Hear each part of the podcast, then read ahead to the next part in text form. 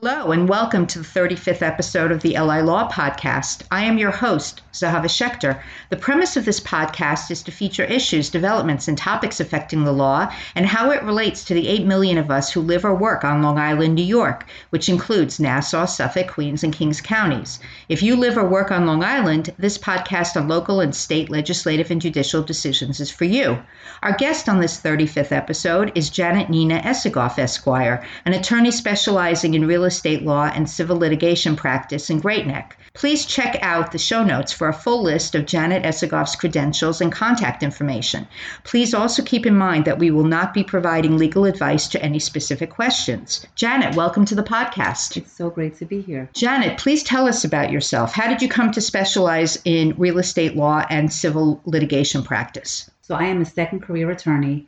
My prior career, I was a business owner. I started my undergrad career many, many moons ago uh, at Hofstra University. After a year at Hofstra University, I decided I wanted more technical experience in the world of fashion because that was my mother's uh, career and my grandmother's career.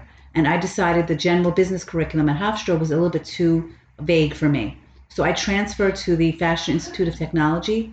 And uh, by the age of 19, I had my associate's degree, and I decided it was time to venture out in the real world and open a business. So that's what I did. I opened my first uh, retail location of Javon Juniors. It was in Scarsdale, New York. And uh, what we did was we designed and created uh, evening wear for women and girls. And uh, just like my mother and my grandmother before me, it was a family trade. I enjoyed it. Uh, I did a lot of psychology with my customers about what they wanted to wear and what made them feel powerful. Uh, my business got off the ground. I was doing quite well. I got married. I had four children. Then 9 11 happened, and I realized that something missing in my life was a college degree. I decided at the age of 32 to go back to college. I got my bachelor's degree at the age of 34, and because of some of the courses I took, I became interested in the law. It just so happens my twin sister is a matrimonial attorney, my younger sister is a physician, and I quite felt like the candlestick maker, and I needed a college degree. Fast forward, uh, at the age of 40, I graduated law school, the Hofstra School of Law. Uh, I also became separated and divorced, and I started a second chapter in my life, which is being an attorney. The first jobs I got were right after the financial crisis of 2008. It was difficult to find work, but given my somewhat advanced age, I found it easier to get jobs. I had a nice run of work with foreclosure firms, and I did bank prosecution of foreclosures. I did that for the first five years of my practice, and there came a point where my entrepreneurial side came back into force, and I decided it was time for me to open my own practice. Janet, what are three tips you might give a client who wants to avoid a lawsuit? So, given my business background and I'm somewhat of a pragmatic approach to the law, I always advise my clients to get things in writing. That goes easily, especially with everyone having a phone in their hand. Text a conversation, text a receipt, always get it in writing. If you could do it by email, even better, but always try to memorialize what's happening because later down the line, it's difficult to prove a claim or defend against a claim if you don't have some something in writing to demonstrate what actually happened. Another thing that I tell my clients, a lot of it is problem solving. So if you're um, defending against a lawsuit, well, what are your goals in defending it? Do you actually have a counterclaim? And can we talk about that being an offset to the litigation? And I always tell my clients, how do we make the case smaller? We don't want to make the case bigger. A lot of my clients are not looking for a windfall, they're looking to move on with their lives. So if they have a claim and they need to sue someone, let's try to settle it. Let's try to see what their number is and get it resolved. Uh, if you're defending, maybe some money, you know, rather than giving it to me, why don't you give it to the to the plaintiff and let's try to settle the case. I think it is fair to say that when parties fight, the ones who make out the best are the lawyers. So I'm just wondering, how do you guide your clients without being a social worker? How do you guide your clients to accept that sometimes half a loaf is better than no loaf? So that I do a, a, great psychological assessment. It happens I have four children and I'm pretty good at managing people's expectations. So I do f- try to find out early on what are the goals of the client. And my practice is unique in that I only charge flat fees. So I tell them right up front what the roadmap is and what they're going to be spending. And it does act as a form of budgeting where they know what they're going to be spending to get summons and complaint filed. The next step is either discovery or motion. And they know they're really the architects of their of their lawsuit.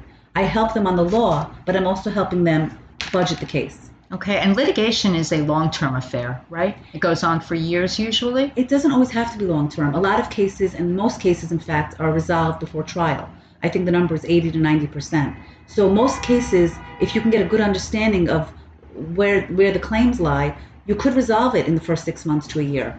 It really is the cost of litigation. And given that I charge flat fees, my clients are generally not overspending.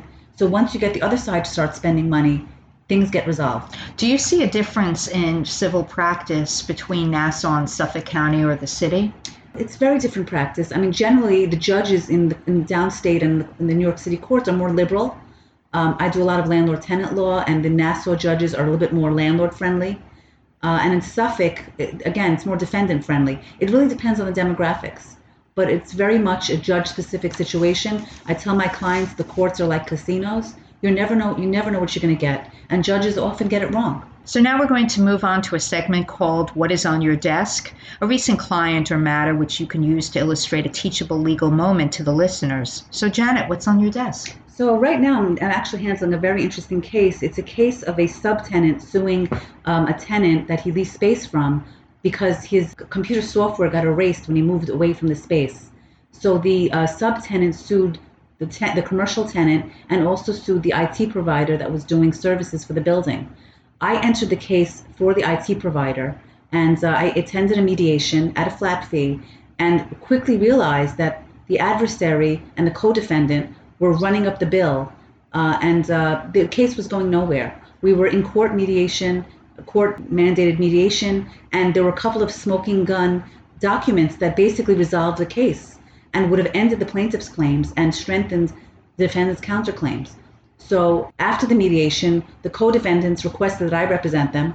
I'm actually now in the process of preparing indemnities for them to hold my client harmless, my original client, and now we're going to be amending the answer and going after the plaintiff because the case is so weak on his side and our client's claims are very strong. What do you tell a defendant who is forced to litigate to defend a case where the plaintiff's case, the one who brings the lawsuit, is so weak? You know, it's very unfair. I mean, to the extent that anyone can sue anyone. And they don't tell you that in lawsuit. People can bring frivolous claims or out litigate you or have their uncle draft pleadings, and you must defend yourself. If you don't, you're going to be faced with a default judgment and your life will be miserable. You really have to spend money, and litigation is not for the people who have no money. It's for the it's for the rich and well budgeted. And do you find that mediation is a better option for people who are litigating? And if so, for which party, the plaintiff or defendant, or does it not matter? It really doesn't matter. A lot of times, plaintiffs who are the first ones to pull the trigger are more uh, impassioned to get into court. Uh, I, I do mediation. I've taken courses in mediation. And uh, like I said, from, as soon as I take a case, I look for settlement opportunity. I reach out to my adversary. I do a welcome email. Let's get on the phone. Let's discuss this. And I tell my clients, how much would it take for you to end this case? Hold your nose. What's the number?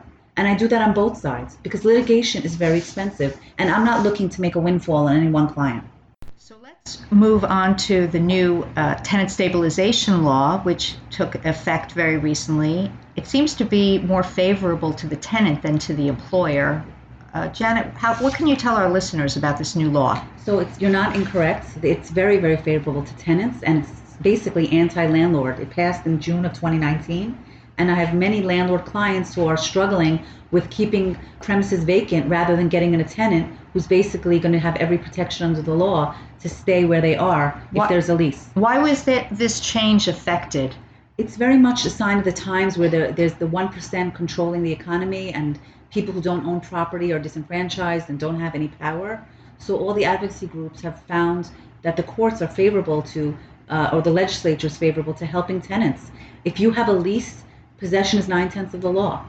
Uh, if you have a non-payment case, you're in a um, better situation because the courts will let you stay there because you have a lease. So the only power really is a holdover action where a lease has expired. But even then, landlords can expect to lose two to three months of rent at a minimum, and the courts will protect certain tenants, particularly those with young children or nowhere to go. Um, so it's the business of being a landlord.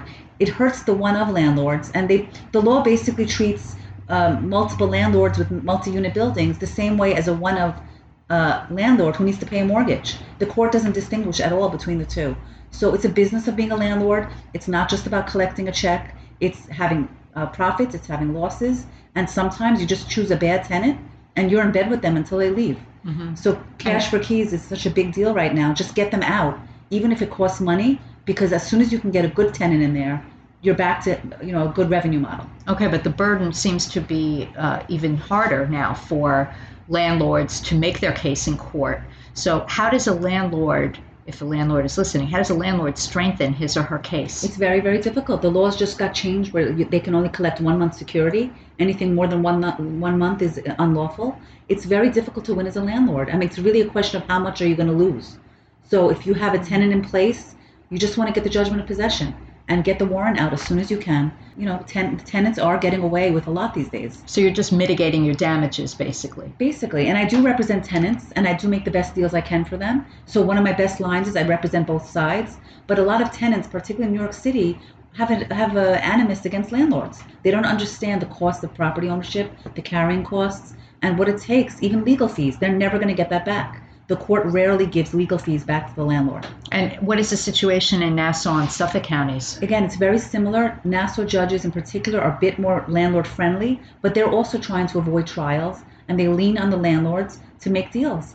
And that's very uh, uncomfortable, particularly for the one of landlord who needs rent to pay mortgage. And I've had cases where a landlord will go into foreclosure because his tenant won't pay rent.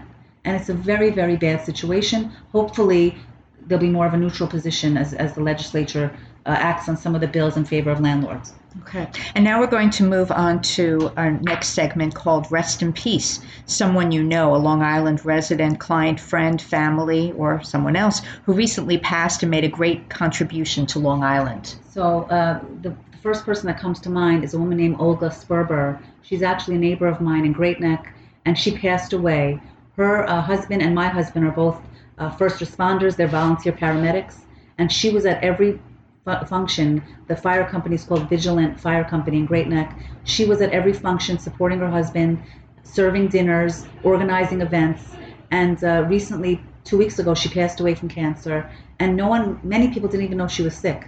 She looked lovely, she was petite, she looked healthy, but she was battling cancer for many, many years, mm-hmm. and a very humble woman who unfortunately left too soon. Okay. And anything else you want to tell our listeners, Janet? So the only other thing I'd like to say is, uh, well, I, I still approach law with a certain idealism. I'm here to help people. My life has been about civic service. My family has that orientation, and lawyers should serve the public uh, and try to help people solve their problems. And that's very much a tenet of my law practice. And if only most lawyers uh, could practice law in a little bit more of an idealistic way, not so much worry about overhead and billable hour, and more about just helping people, this world would be a different place. I agree with you. Certainly, compassion is an important quality, and it sounds like you deal with your clients in that way. Um, and certainly, if any of our listeners would like to contact Janet, her contact information is in the show notes for that purpose. And that's it for our 35th episode. Thank you, Janet Nina Esagoff, for coming on the podcast today. And to our listeners, be sure to download this podcast on iTunes, Stitcher, Spotify, or wherever you get your podcasts. And while you are there, please rate us with a review that might start. I just heard on the LI Law podcast that Suffolk County is offering free flu shots for residents six months and older who are uninsured and whose health insurance does not cover the shots. Flu cases have jumped more than 10% last week and stand at greater than 32,000 confirmed illnesses on Long Island this season. To find out where you can get a free flu immunization, you can call the Suffolk County Health Department at 631 854 0333. The LI Law Podcast lets you know what's going on on Long Island and is your podcast for local tips which educate and entertain. Thanks for listening.